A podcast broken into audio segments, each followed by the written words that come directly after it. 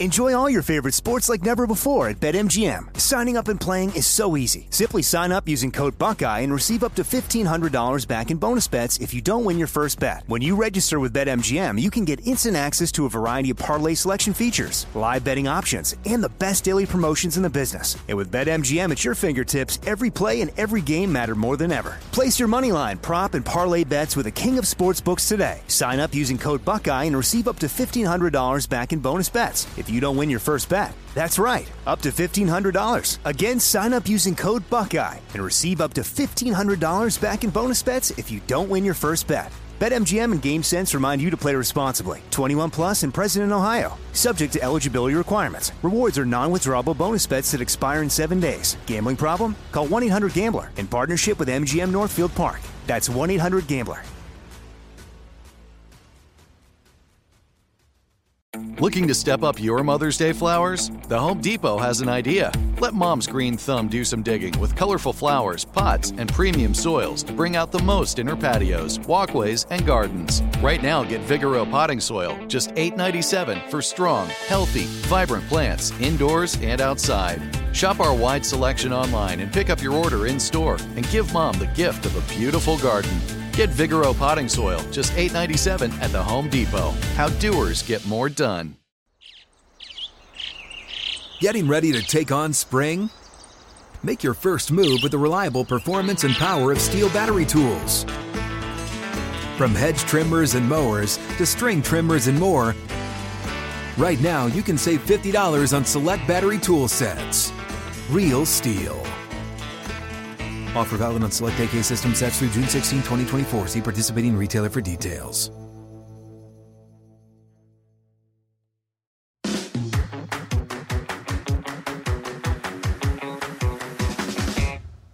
Welcome to the Business of Esports podcast, the official podcast of esports. We explore the intersection of business and esports, one of the fastest growing industries in the world and the future of fun. Please welcome your host, Paul, the esports Profit Dawalibi. The Business of Esports podcast begins now. From the keyboard to the boardroom, this is the Business of Esports podcast. I am Paul the Profit Dawalibi. I'm joined today by my friend and co-host, the Honorable Judge Jimmy Baratta. For those of you who are new here, welcome to the official podcast of esports. What we do is we cover the most pressing gaming and esports topics and news of the week, but we look at all of it through a business and C-suite lens. We dissect, we analyze the business implications of everything happening in this industry. For our regular listeners, thank you guys for tuning in every week. Thank you for all the love, the five star ratings and reviews. You know, I go, we make sure to read every single review. We appreciate everyone. It's a big reason why we do the show. If you haven't yet, do me a favor, go leave a review on the podcast, wherever you listen to the podcast, uh, and share it with a friend, with a colleague, someone, someone who maybe works in or around the industry. Um, it's really appreciated. It's how the podcast has continued to grow. Jimmy, how you doing this week? What a what a week, Paul. I feel like we just recorded yesterday. You know, between the, the holiday weekend and happy Fourth of July to all of our American listeners out there. But between the holiday weekend, the crazy busy weekend, and all the movement that's happening, and and obviously my favorite day, which is podcast day, when we record this and some of our other content, it, it just flew by. How's your week going? How are you holding up? as someone who's no longer in the U.S., um, July Fourth was just a big hassle because the banks weren't open. Uh, it was just you know now U.S. holidays are are an inconvenience, not uh, not something to look forward to. Unfortunately, um, I will say you know this is the this is the I haven't I haven't been able to to really play a game a new game in a while. Um, and I'm I'm like I'm starting to miss my gaming PC. You know what I mean? Like I'm getting it to that point where I, I, am missing it. Uh, I'm surprised the fortunate part, travel. There's no, mm-hmm. The fortunate part, there's no new games to play. So, I mean, I guess it's, there's a silver lining. You're not missing anything, that's for sure. I'm surprised you don't have like a portable. P- One of my buddies just rebuilt his rig into a pocket PC with a handle that he can travel with. It looks pretty neat. I kind of want one but then you have to rely on hotel Wi-Fi, which might not be, you know, the best thing. I don't know. Maybe this is the month we finally get you in on some mobile gaming, on some Diablo Immortal, or or, or what have you. But I, mean, I, I doubt it. Of course I have one. I didn't say I didn't have one, and I have I have a gaming laptop sitting in front of me here. It's just it's not the same, you know, and it's not your setup.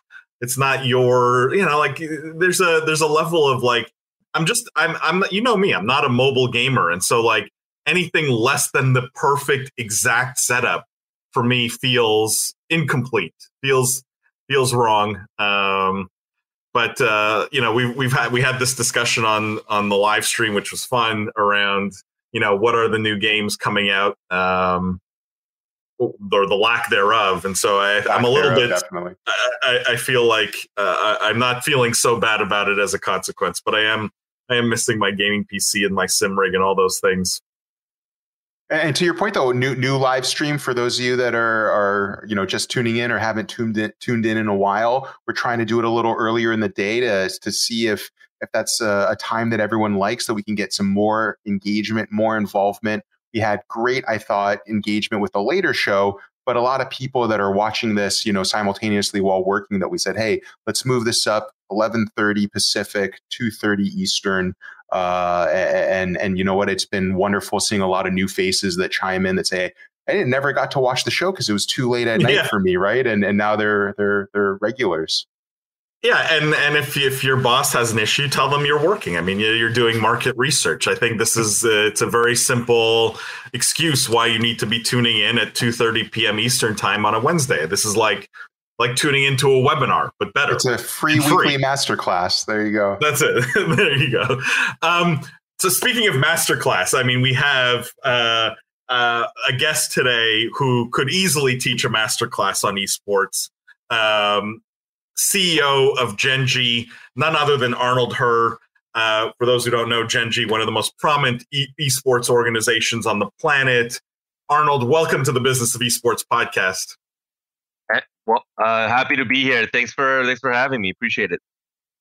Arnold, for those for the maybe the three people who listen to our podcast who don't know anything about Gen.G, because um, I think it is maybe one of the biggest brands in the esports world.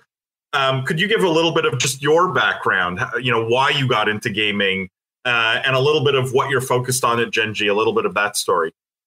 Yeah, sure. Um, so Gen.G is a global esports organization. Uh, we're one of the few uh, that are both in the, the Western and Eastern markets. So we have an office in Los Angeles and near Santa Monica. Uh, and then we also have an office here in Seoul, Korea, uh, and, and a satellite office over in Shanghai.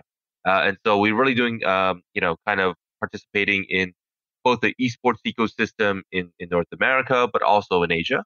Uh, and I, I, guess in terms of what I do, um, so I, I'm the CEO uh, I started out like five years ago when we were starting out the company as actually the chief growth officer, moved on to COO, uh, and then transitioned to CEO uh, late last year.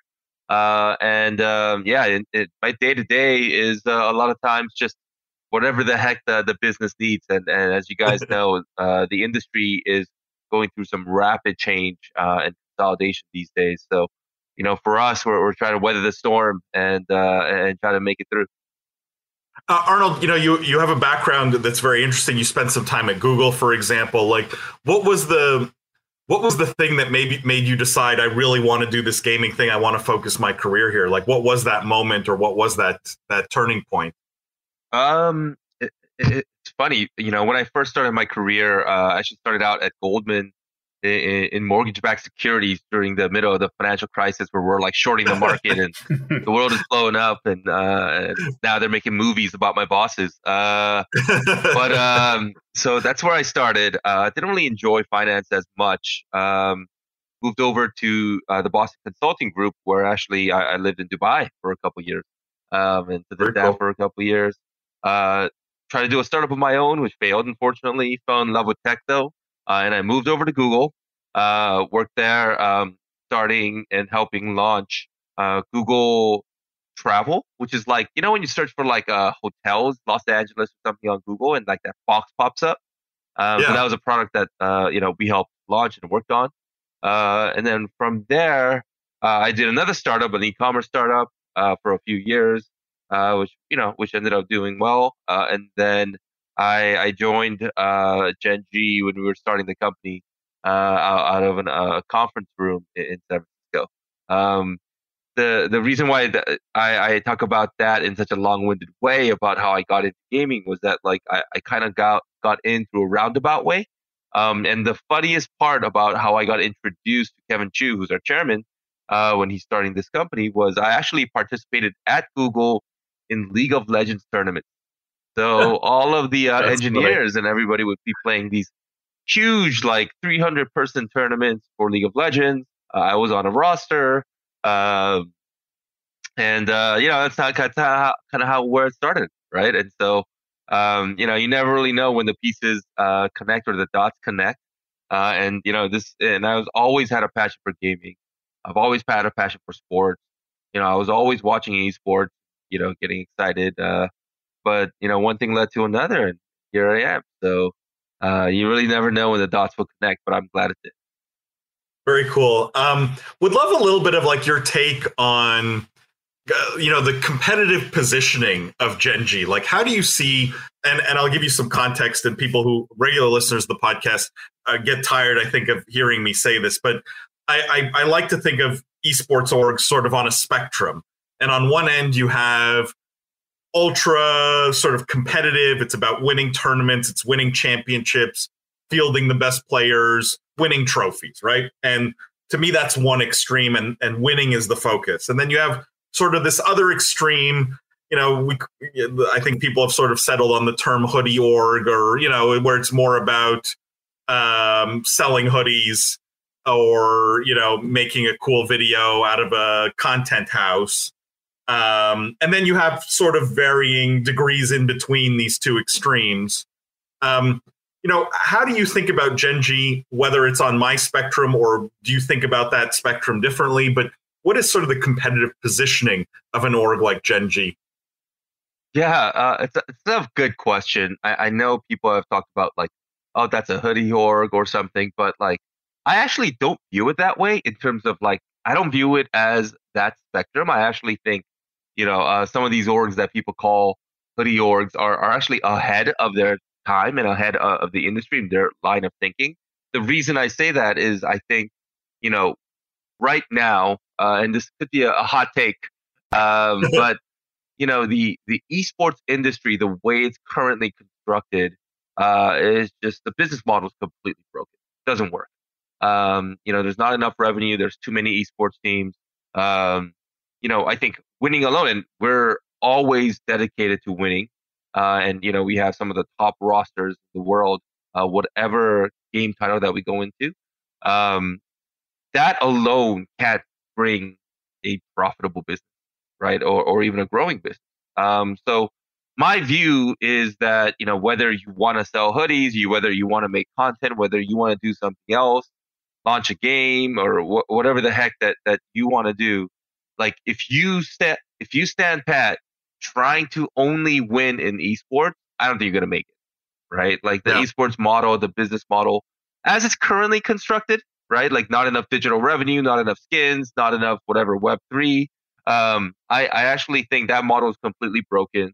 Um, i actually view it as uh, the esports winter is coming uh, that's what I always say is that, you know, we have the whatever the number of teams that you think we have right now, I would guess that about 50% are going out of business in the next few years. Uh, so I think the industry is going coming into a, a reality check moment. Um, and so every esports organization that wants to survive and thrive will have to create uh, a business line that makes sense that's separate from esports. Um, and I, and you know one one uh one signal that that's already happening. If you look on the Forbes top ten list, uh, look at how many teams call themselves a sports team uh, on that top ten list. I think it's like only like one. Um, yeah. So the markets, the people that are at the leading edge of esports have already figured this out, have already expanded into other business lines, or are expanding into other business lines as quickly as possible to survive uh, and, and, to be successful. So, um, you know, that's kind of my view on the whole. Where are you on the spectrum? It's that like if you're not on, you're not doing something different from esports as an esports org, you're going to have a really hard time making it out. This show is sponsored by BetterHelp. We all carry around different stressors, big and small. When we keep them bottled up, it can start to affect us negatively. Therapy is safe, it's a place to get things off your chest and figure out how to work through whatever's weighing you down. For example, it's helpful for learning positive coping skills and how to set boundaries. It empowers you to be the best version of yourself. It isn't just for those who experience major trauma. If you're thinking of starting therapy, give BetterHelp a try. It's entirely online, designed to be convenient, flexible, and suited to your schedule. Just fill out a brief questionnaire to get matched with a licensed therapist and switch therapists anytime for no additional charge. Get it off your chest with BetterHelp. Visit betterhelp.com slash game presents today to get 10% off your first month. That's betterhelp, H-E-L-P dot com slash game presents.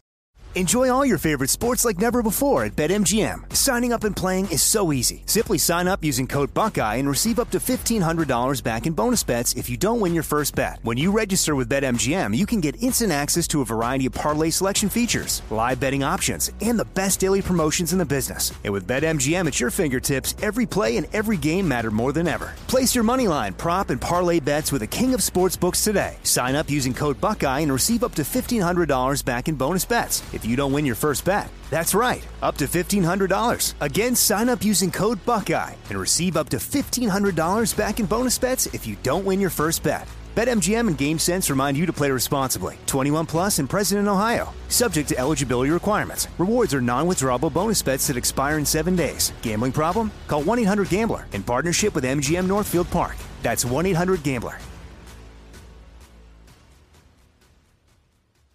The Home Depot wants every mom to have their own outdoor oasis this Mother's Day, whether that be a new space to relax or a beautiful garden upgrade. At the Home Depot, you could give mom a gift that's as unique as she is with a stylish and comfortable place to entertain or relax for the mom who does it all. And with convenient delivery, you won't have to stress over getting it to her either. Looking to step up your Mother's Day flowers for the mom who's great with gardening? Let Mom's Green Thumb do some digging with colorful flowers, pots, and premium soils to bring out the most in her patios, walkways, and gardens with the Home Depot's Mother's Day savings event happening now. Get Vigoro potting soil, just $8.97 for strong, healthy, vibrant plants indoors and outside. Start your Mother's Day shopping and saving today by checking out the Home Depot's extensive selection online at homedepot.com or directly in store near you with convenient pickup and delivery options. See homedepot.com slash delivery for details. The Home Depot, how doers get more done.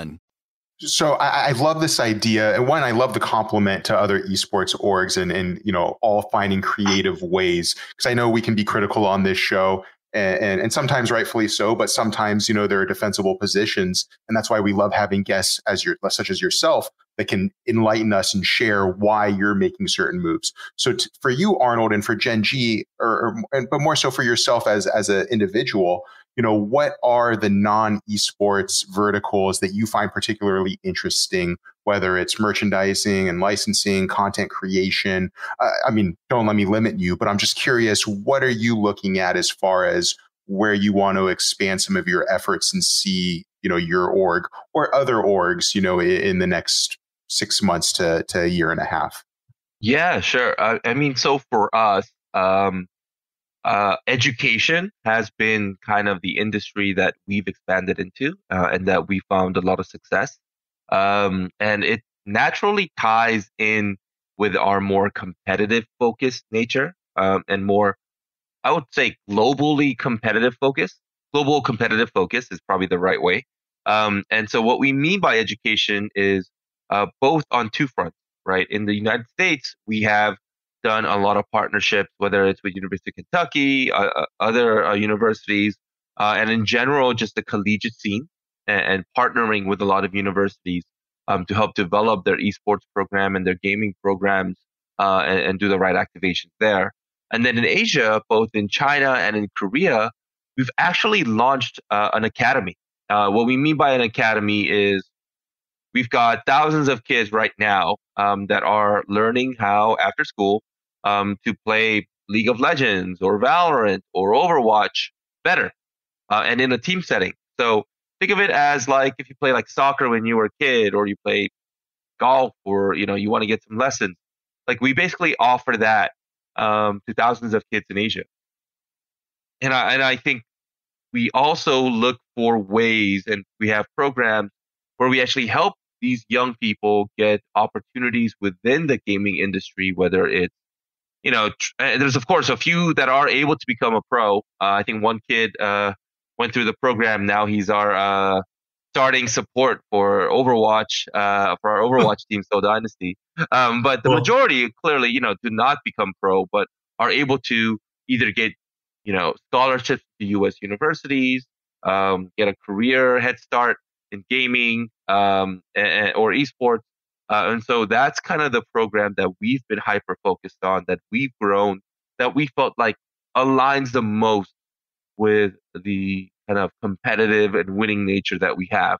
Uh, and so that's kind of where that where we've done most of our expansion. Yeah, if I could uh, follow this real briefly, Paul, down a, a tangent I saw, you know, because uh, Arnold, you had used this term global competitive focus. And I love that because, you know, obviously Gen G, a very large global brand that, you know, bridges those barriers, I think, and kind of acts as a mechanism of perhaps cultural diffusion or at least kind of sharing gaming as this unifying experience among cultures in different regions. What can you speak? You spoke a little towards education, but what can you speak towards uh, with with regard to you know esports being limited by geography certain you know we could talk about i suppose activision blizzard with with their kind of more regional uh, approach to gaming versus what you see as uh, as the future or what gen g is doing in that space as a as a global uh, leader? Yeah you know i think um, esports thus far have been limited on two fronts. One is hyper regional uh, as in, you know, I mean, Overwatch is an extreme example, which you know, I, there's there's good and bad about kind of the city and geolocation, but more in terms of the North America scene is almost in a bubble um, versus you know the the scene out in Asia, the scene out in Europe. You know, those are almost like completely separate scenes in terms of esports, and we've always felt like the largest esports markets are in Asia and North America, and that's why we wanted to bridge those two markets because, you know, if if you don't have a presence in LA, if you don't have a presence in Seoul uh, or Shanghai rather, uh, as well, like it, it's really hard to say you're at the capital of esports and where the movers and shakers and where the industry's going and having a really keen uh, view on on how the industry is evolving. Um, so I think that's one way that esports has been limited. That's one way that you know, we want to try to help bridge and, and, and cross those boundaries. Um, the other is that the esports industry thus far has relied on trying to basically sell sponsorships as the only primary way to, to earn money and make money, which I, I think we're we're at the end of that. Like I think we're at the end of relying on pure, hey, here's a patch on a jersey, you know, um, and, and, this is what it's worth because of this many view hours uh, of a, the esports team. Like that era is over, right? Like if, if you're playing that game as an esports org, like you're so far behind where the, the leading esports organizations are moving, whether it's doing, um, you know, on the ground activation for brands, acting as a agency that is able to activate for a brand depending on the brand's goals moving outside of uh, esports competitive players into kind of general gaming and, and, lifestyle influencers. You know that that's that's kind of where the juice is when it comes to the sponsorship world. Um, but even more important, you know, the publishers and the esports industry and the gaming industry needs to move towards digital revenue. They need to move out of telling every single esports arcade, you got to go sell sponsorships and win to to have uh, a break even. Uh, I think where we're going to head to, and we're starting to see the early signs of that, is that publishers are going to be a little bit more thoughtful, choose who their partners are, uh, and and create more of a digital skins uh, based economy uh, for esports and the esports ecosystem to survive and hopefully thrive. Um, and I think that's where we're moving to in, in terms of the esports industry. So you know, it's one of those things that's like really exciting, right? Like, yes, we're going through an esports winter where a lot of esports organizations won't make it out, but coming out of that, we're to have a much more healthy ecosystem, one that actually has a real business model, um, and one where, you know, it, it, can actually be successful because I, I, think doing more of the same as it currently exists today uh, is a death wish. Uh, Arnold, where's your head at on like broadcast and media rights? Like one of the reasons why traditional sports is a little not recession proof, but a little more recession resistant is because, you know, you have organizations like the NFL that have long term, you know, multi billion dollar broadcast deals that feed most of the teams, even if they're not filling stadiums, essentially, right? And so you know, when money's tight and people don't want to go to a game or go wa- watch an esports match in this case, um, those broadcast rights in traditional sports fill that hole. Um, is there a future you see with esports where that's going to happen? Or, or do you really think the future is more in other revenue streams? Um, I, I'm probably more of a negative Nancy when it comes to this, but I think media rights are worth zero right? Like uh, zero is probably a, a hyper hyperbolic, uh, but it's not worth anything, right? There's only a couple players out there, uh, you know, and they're not looking to bid a lot of dollars for this stuff. So, you know, well, I, YouTube I tried, right? With um, Overwatch and, You know, you'd be surprised. YouTube Gaming's crushing it, and, and I, I think because we're in the esports bubble, we fail to recognize that you know, the majority of people watch YouTube, watch gaming through YouTube. YouTube Live is doing pretty well. YouTube Gaming in general is racking up so many view hours, and they don't need traditional.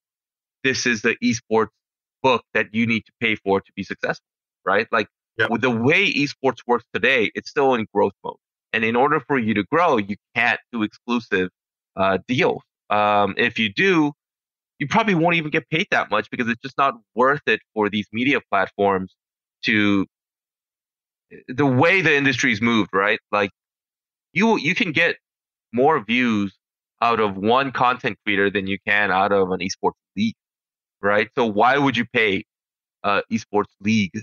Um, you know, to it, because the way the current media distribution channels and platforms work is, you know, they're off of view hours, they're off of, you know, generic uh, display ads. It's not like high uh, high value monetization that they're do that they're doing. It's more how can I rack up more view hours for the you know millions of sponsors that I have, not sponsors, but like advertising partners that I have on a media platform, right? And, and so you know, when I see a lot of these esports leagues really banking uh, on media rights, I think they're stuck in kind of the traditional NFL, NBA world, and that's just not going to happen for us anytime. Um, so I'm very negative on it. Uh, I think any esports league that that depends on that is just not going to work. Like it has to be a digital yeah. revenue stream. I mean, even with um, other leagues that have launched around events and ticketing, right from the beginning, and this was five years ago, I said, this thing's never right? If you look at our audience, yep. if you look at the way they like to consume esports, they do not want to pay a hundred dollars to come to a match every week. Like that's just not how this industry works, right? Um, yeah. and you know, even to this day, like you know, esports and gaming, we have a lot of influence, we have a great audience, but can we really monetize that only through sponsorships? I don't think so. I think that's just uh, and, and, I think if you do too much in terms of the broadcast towards sponsors, you kind of lose the soul of what makes that broadcast fun. Um, so you almost need. It, it's kind of obvious, right? Like, what do gamers want?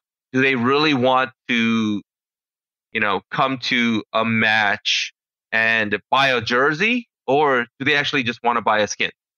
right? What do you think is the easiest yeah. sell, right? And, and you know, uh, and there are the core core demographic that do want to come to a match, that do want to buy the jersey, but you'd be surprised the vast majority have zero interest in paying, you know, a ton of money to travel, to go buy a ticket and, and do all of that. It's just a very different culture.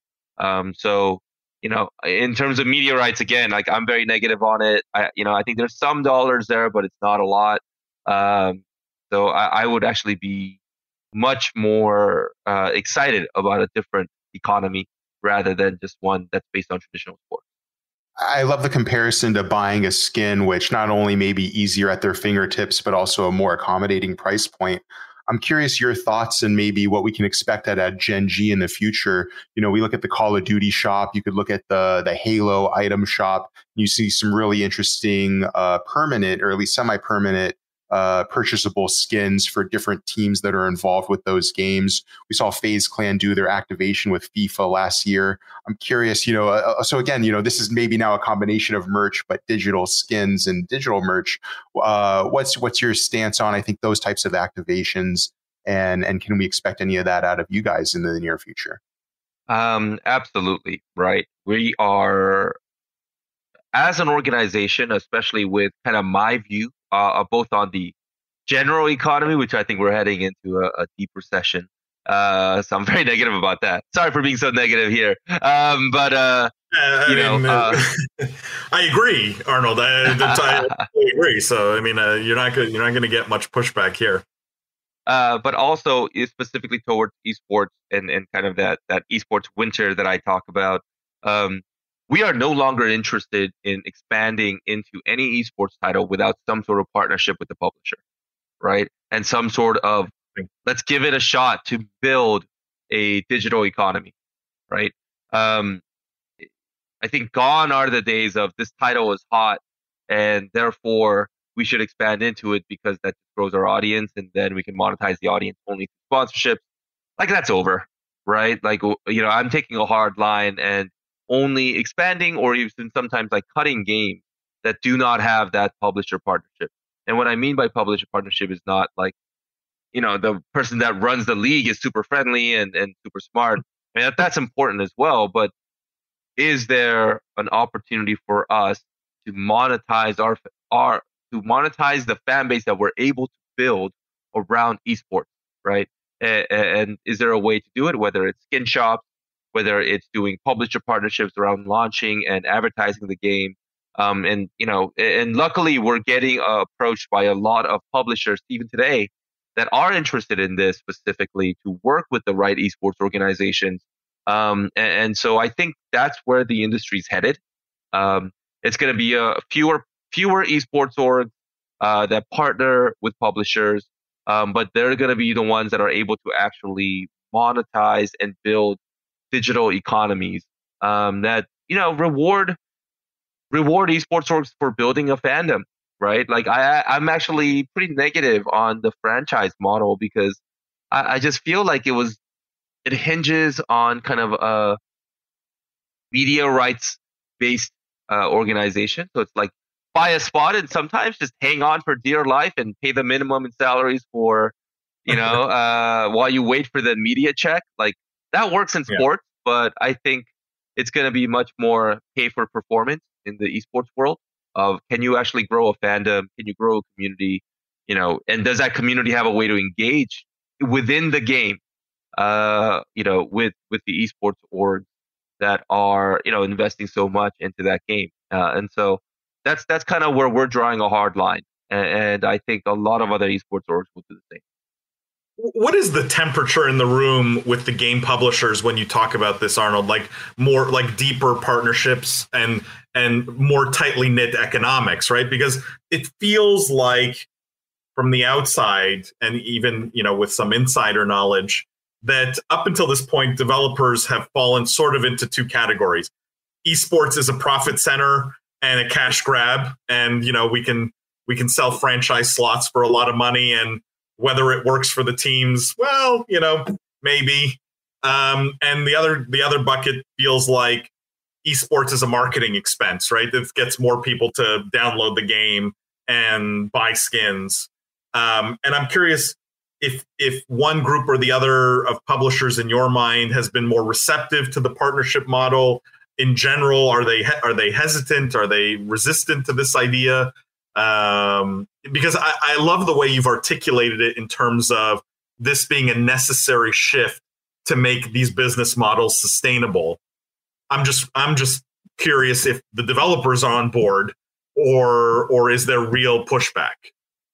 Uh, absolute pushback, right? Like if you think about the incentives and the way that they're aligned for publishers, uh, it's like okay, let's say I make a skin for Gen.G, right? Versus I make a skin on my own. Our colors are black and gold, so I'm assuming it's gonna be black and gold for for uh for a Gen.G skin versus just a generic black and gold skin. Today, you would make more money as a publisher doing a generic black and gold skin than you would even a FaZe Clan or you know a, a, super top, been around, been in the game for 20 years uh, skin, right? So why should I cut a piece to an esports team um, instead of just making it on my own, just making something super cool? So the majority of people that buy skins buy it because they're cool, not because they're affiliated with an esports organization. That, that's that's the way the market works today. Um, and a lot of publishers also held out hope that media rights or something else could come in and, and make these uh, loss leading uh, esports centers uh, profitable. Um, but yep. what I think publishers have realized is that it's not going to happen, right? Like waiting on big media rights, at, ha- hoping that esports stores can just figure it out on their own. That you know that there was an opportunity for a cash grab, and they were able to take it in terms of franchising. You know, I think it existed for a time, but now we're coming in to the esports winter, where now all of a sudden the venture money has dried up, where they're not interested in pure play esports organizations and, and pure play yep. franchises. Like that's over, right? And so I think publishers and teams are now in a creative destruction process where they've recognized that the previous business models that they've tried don't work. That in order for them to have an esports ecosystem and a competitive ecosystem, um, that they need to build out this digital economy for it to work for teams. Otherwise, it's just going to die out, right? And so yep. I think we're getting into that phase where they've recognized that, hey, you know, if we don't build a digital economy, if we don't build something that can prop up all of these teams, teams will leave, the competitive scene will dry up. You can't rely on that franchise model alone to do it for you. Um, and, and I, I think we're, it's actually a healthy thing for esports, right? Because yeah. You know the way the market's currently brought up is that like, hey, you love um, you love a game and you love the competitive aspect of it. Here's a car. Like you should buy this car. Like that's that's kind of the sponsorship model, right? Doesn't make sense, right? Like I love basketball. I want to buy a basketball shoe. It it kind of makes a lot more sense, right? Or I want to buy a ticket to a basketball um, but I think with esports, it was kind of a bait and switch, relying so much on just on sponsorships alone. Uh, and then with media rights really not being worth uh, as much, I think the industry is moving towards a future that's going to be much more uh, a partnership model with publishers. And and I think pu- pu- publishers see the value in a competitive scene, right? And the ones that are really great at it um, recognize that having that vibrant competitive scene is super valuable um, and I think those are going to be the ones that invest more and build out more when it comes to those digital economies. Enjoy all your favorite sports like never before at BetMGM. Signing up and playing is so easy. Simply sign up using code Buckeye and receive up to $1,500 back in bonus bets if you don't win your first bet. When you register with BetMGM, you can get instant access to a variety of parlay selection features, live betting options, and the best daily promotions in the business. And with BetMGM at your fingertips, every play and every game matter more than ever. Place your money line, prop, and parlay bets with the king of sportsbooks today. Sign up using code Buckeye and receive up to $1,500 back in bonus bets. If you don't win your first bet. That's right, up to $1,500. Again, sign up using code Buckeye and receive up to $1,500 back in bonus bets if you don't win your first bet. BetMGM and GameSense remind you to play responsibly. 21 plus and present in Ohio. Subject to eligibility requirements. Rewards are non-withdrawable bonus bets that expire in seven days. Gambling problem? Call 1-800-GAMBLER in partnership with MGM Northfield Park. That's 1-800-GAMBLER. The Home Depot wants every mom to have their own outdoor oasis this Mother's Day, whether that be a new space to relax or a beautiful garden upgrade. At the Home Depot, you could give mom a gift that's as unique as she is, with a stylish and comfortable place to entertain or relax for the mom who does it all. And with convenient delivery, you won't have to stress over getting it to her either. Looking to step up your Mother's Day flowers for the mom who's great with gardening? Let Mom's Green Thumb do some digging with colorful flowers, pots, and premium soils to bring out the most in her patios, walkways, and gardens with the Home Depot's Mother's Day savings event happening now. Get Vigoro potting soil, just $8.97 for strong, healthy, vibrant plants indoors and outside. Start your Mother's Day shopping and saving today by checking out the Home Depot's extensive selection online at homedepot.com or directly in store near you with convenient pickup and delivery options. See homedepot.com slash delivery for details. The Home Depot, how doers get more done. Getting ready to take on spring? Make your first move with the reliable performance and power of STIHL battery tools. From hedge trimmers and mowers to string trimmers and more, right now you can save $50 on select battery tool sets. Real STIHL. Offer valid on select AK system sets through June 16, 2024. See participating retailer for details. Interesting. I, am curious how you think about then, like the whole play to earn blockchain games, NFT game kind exactly of ecosystem. where I was going, Paul. Yeah. because uh, you know, it, it, sounds a little bit like, and, and maybe to their detriment, they start with sort of digital economy and and this kind of thinking first, and and the game sometimes feels very secondary. But is it something you're looking at from an esports perspective? Is it something that you think has promise? Um, and may and may you know may supplant call it traditional games uh, because of their more maybe more sustainable economies. Sure. Uh, and this is one area that uh, is near and dear to my heart. I mean i as, as we talked about like i used to work at google. I used to like you know when we were doing my startup like i was learning how to code and i built you know like facebook login and a bunch of stuff that uh that is uh I, am I'm, I'm a techie at, at at the core, right? So anything new and shiny, like I absolutely love. Um, but at the same time, I'm also a gamer too, right? Yep. And the vast majority of Web3 games are complete ass. they are I'll, so I'll correct you, Arnold. They're they're all all of them. I don't know if there's a good one. I haven't seen a good one yet. But what I also know when I take a step back is that I look at the level of talent that have moved into Web3, some of the best, best game development ta- talent out there in the world have now moved into Web3 and are working on their games. They're just not shouting it from the rooftops, right? So if I look at where the industry is going to go, they're going to make great games because that's literally what they've done their entire career. And the vast majority of a lot of the most talented, smart people I know have moved into Web3. So when it comes to that first problem that I talk about of will there be good games at the core instead of there it's kind of like if you're launching a game and you're saying i'm going to make a battle pass game or i'm going to make a uh, a gacha game like that shouldn't be the core right the core needs to be i'm going to launch a great game and then the business model that's going to power that could be web, could be gacha, could be mobile, could be, you know, battle passes and that stuff, right?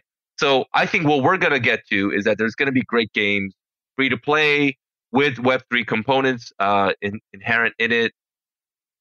Will it be fair? Will it be cosmetics only? Will it be, you know, I'll leave that up to the game publishers to decide. The way that I think about Web3 is it's kind of like being on the ground floor of the next League of Legends. Except they want to give you a spot and say, look, do you want to help us build the right economy from the ground floor? Like, would I 10, 15 years ago, if somebody told me that and said, hey, we're go- you're going to be on the ground floor of developing the digital economy for League of Legends uh, esports. If I had a seat at that table, I, I feel like the the way the economy has been built out, the way that you know the amount of skins, the amount of support that esports teams have, I think it would be radically different than what we have today. So that's kind of the way I view it. Is that I have learned as much as I can about the Web3 world. Obviously, with you know our chairman Kevin Chou and, and his moves in Web3, like we're, we're pretty involved and we understand uh, where a lot of developments are happening. Um, and so for me, I, I think it's really important that every esports organization understand how Web3 works. Um, but at the same time, most of those experiences today are not very good. And that's why we've stayed away from, you know, some of the other things that other people have done. Like, I don't know, like when I see some of the fan membership stuff and the way that it's executed, like it just doesn't make sense, right? Like it's like, yeah, you're not creating new experiences inherently on the blockchain. And it's kind of like you can kind of do what they're saying they want to do without utilizing the blockchain at all. And like, totally. then it's like, why do you need that technology? Right. And so um, we've been looking very earnestly and very excited about what the future can bring because there's so much development that can happen.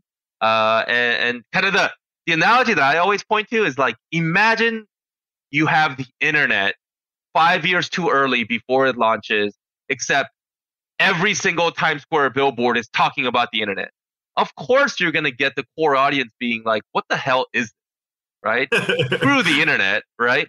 And I think yeah. that's what happened is that the marketing moved faster than the technology and what people built. And luckily, with the way the crypto markets have turned the other way, now we're going back to the builder, right? The people that are going to be building legitimate experiences because they've raised a ton of money, they have the talent, they're working on pretty bleeding edge stuff, except bleeding edge stuff takes time, especially in the gaming world. And so um, I think the future is still very bright. What we've seen and experienced today, as it currently stands, kind of sucks for, especially for gamers that, uh, you know, kind of have a, a core that uh, uh, that don't care about the earning side and just want to play a good game. Yeah, I mean, there's. I totally agree, Arnold. There's no. You're not going to get the scream from me, and I've very publicly said very similar things.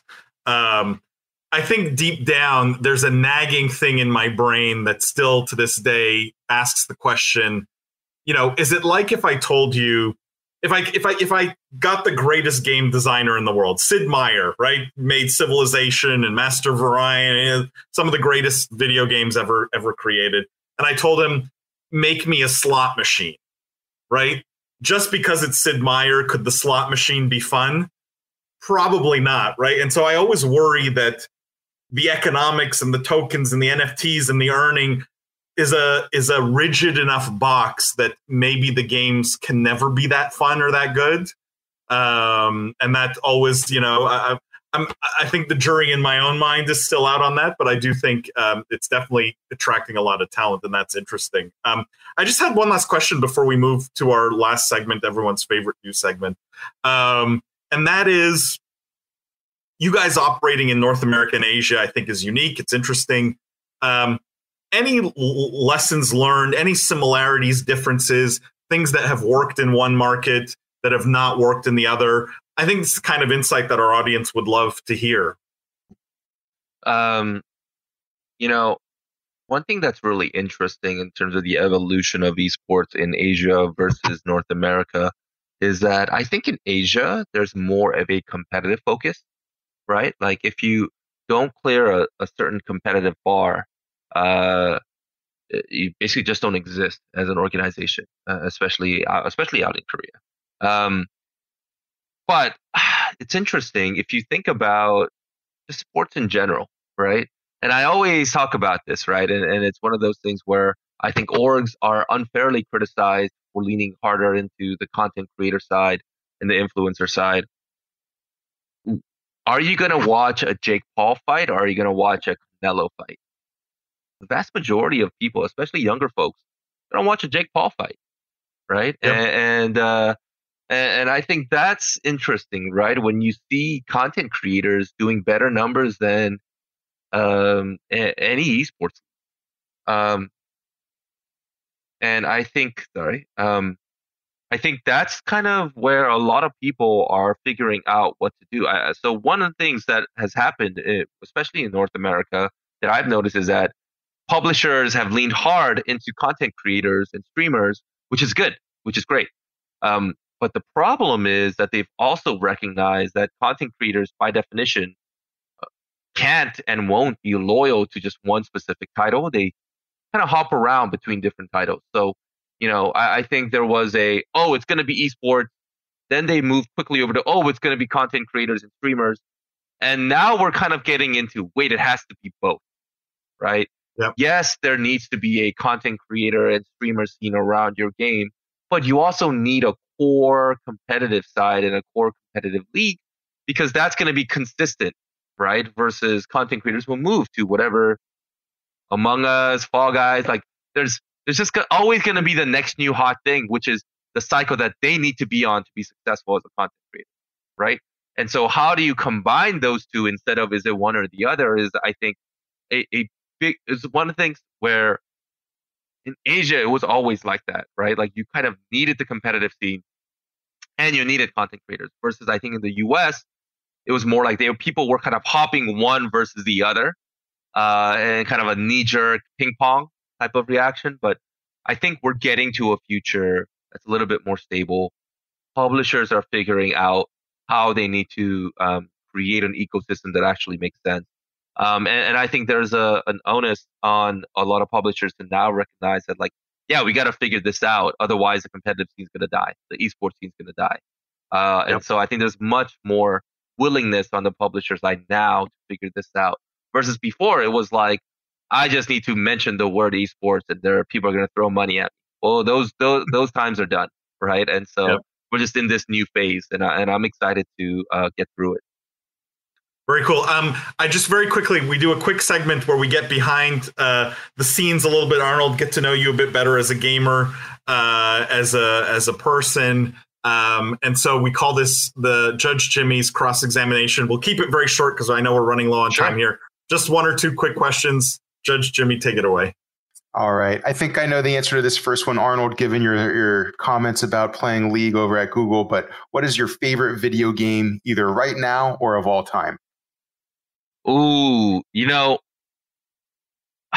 I would say my all time probably League, um, just because that's kind of how I was able to launch and have a career in esports. Uh, even though I was a Shaco one trick, uh, you know, it still it still led me to to you know getting on a, a team at Google and, and, getting everything started. These days, you know, I still uh, my the only game that I play though uh, competitively is Overwatch. Uh, and I've been kind of waiting until Overwatch 2 to kind of reboot that. Um, the funny thing is, like, I, I joined the esports because I love gaming, but the reality is, like, I have no time. So I'm pretty I'm pretty terrible at every single game that I play when it because I just have time to be good. Um, so historically, I would say my favorite game was League. These days, um, I'm waiting for Overwatch to kind of to play competitive. Um, you know, those are probably two of my favorite games that I've played. We'll have to have you back on after Overwatch 2 drops and get your early thoughts, but but two great answers. Uh, we'll keep this short, I suppose, and do one more uh, new question for you, Arnold, that we haven't asked other guests before. I just a lot of your conversation was leading us to the metaverse type of conversation, and I want to get your take. Uh, so just quick temperature read on the future of the metaverse, whatever that means to you, whatever that looks like with regard to social environments and, and connectivity. Uh, are you a big fan? Are you really excited? Are you on the fence? Is it something you don't put a lot of stock into? Where where do, to, do you land with regard to, to what you think the metaverse will, will be? Um, I think we're gonna be there's gonna be so many great games at launch um, but they're not going to launch this year. I I think you're going to start seeing some really amazing games launch starting next year. I think you're going to start seeing some early alphas uh, at the end of this year. Um, just the pipeline of games that will be launching will be tremendous, just because the talent that's creating great games will be tremendous. And so the way I think about it is, for the first time, if you're a, a Sid Meier, but you know, a young Sid Meier, uh, you have access to capital fund your game very early. Uh, and the amount of capital that's out there be able to fund the next generation of talent, uh, just and and to solve some of these problems around, hey, how can you not have a pay to win economy where you know a competitive game where you just pay to win everything instead? And how can you create something where there's a reward for being just really amazing at that game right? And i i i think that's what's going to happen. I think that's going to be a, a game changing uh, thing that that comes through and i'm super excited to see it and i think more and more esports organizations um, publishers you know behind the scenes when i when i talk to every single leader at, at publishers at esports work they're super excited they want to go all in publicly they can't say anything because they're worried about the backlash um, yep. and i think a lot of the problems that currently exist are real and the way you know the reason why fans are angry and hate everything with web3 i think they're for real valid reasons and those but the it's the difference that I, the different part of the view that i have is that those valid reasons that people you know don't like the smartest minds in the world are working today to fix those core problems. And you know, I, I, anytime you have people that are so that this intelligent, this smart, and with this much capital, I assume that they're going to be able to fix those problems. I think I opened the door on another episode there, so I appreciate the the elaborate thought behind the question, Arnold. Um, last one, last one. I promise. Favorite gaming snack? What what are you eating when you're playing Overwatch? When you're eating League? And I promise we'll we'll let you go. um, so I'm 37 now, so I try to be healthier. So I I want to say sparkling water is all I'll all, all I'll snack on. But you know, if if I want to, if I have my cheat day, I'll be eating hot Cheetos nonstop, even though it crushes the uh the, the keyboard and the mouse. But like, he just can't. Hot Cheetos are so good. They're too addicting. Awesome, Arnold. Thanks so much for coming on. I'm giving you back to Paul, but I'll see you soon. Arnold, um, if for people who want to follow what you guys are doing, or you personally, how can they find you, or how can how do you want to be found or followed? Uh, sure. So I'm I'm on Twitter. I mean, our esports org is Gen.G G E N G. Uh, and then you can find me as well, uh, Arnold W H on Twitter. So please follow me. Uh, smash that subscribe button or whatever it is. Uh, but um, yeah, uh, you know, happy to always engage uh, and, and, you know uh, and talk about this stuff anytime. Thank you for having me on the show. I mean, Arnold, congrats on all the success of Gen.G. Uh, amazing story, and uh, I love I, I, love the candor and sort of the real the real take on what's going on in esports, and I, I think you guys are just doing it smarter than uh, just about anyone else. So, um, someone to follow for our listeners, absolutely, and follow what the what Gen.G's uh, doing because I think it's the model. Um, just a quick couple quick reminders.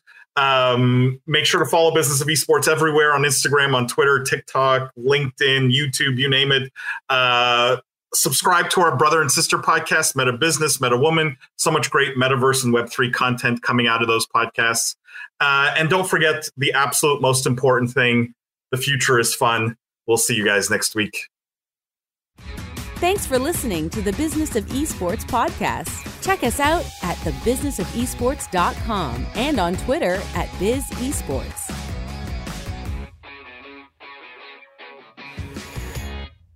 This show is sponsored by BetterHelp. It's a simple truth. No matter who you are, mental health challenges can affect you, and how you manage them can make all the difference. That's why everyone should have access to mental health support that meets them where they are and helps them get through. BetterHelp provides online therapy on your schedule. It's flexible, simple to use, and more affordable than in person therapy. Connect with a licensed therapist selected just for you. Learn more at betterhelp.com. That's better, H E L P.com. At Bet365, we don't do ordinary. We believe that every sport should be epic. Every home run, every hit, every inning, every play. From the moments that are legendary to the ones that fly under the radar. Whether it's a walk-off grand slam or a base hit to center field. Whatever the sport, whatever the moment. It's never ordinary at Bet365. 21 plus only must be present in Ohio. If you or someone you know has a gambling problem and wants help, call 1-800-GAMBLER. Hey guys, back at the playground again, huh? Yep. You know what this playground could use? A wine country. Heck yeah, and some waves so we could go surfing. Oh, yeah. ah, love that. A redwood forest would be cool. I'm in. Ah, ski slopes. Let's do it. Um, can a girl go shopping? Yeah, baby. Wait. Did we just invent California? Discover why California is the ultimate playground at visitcalifornia.com.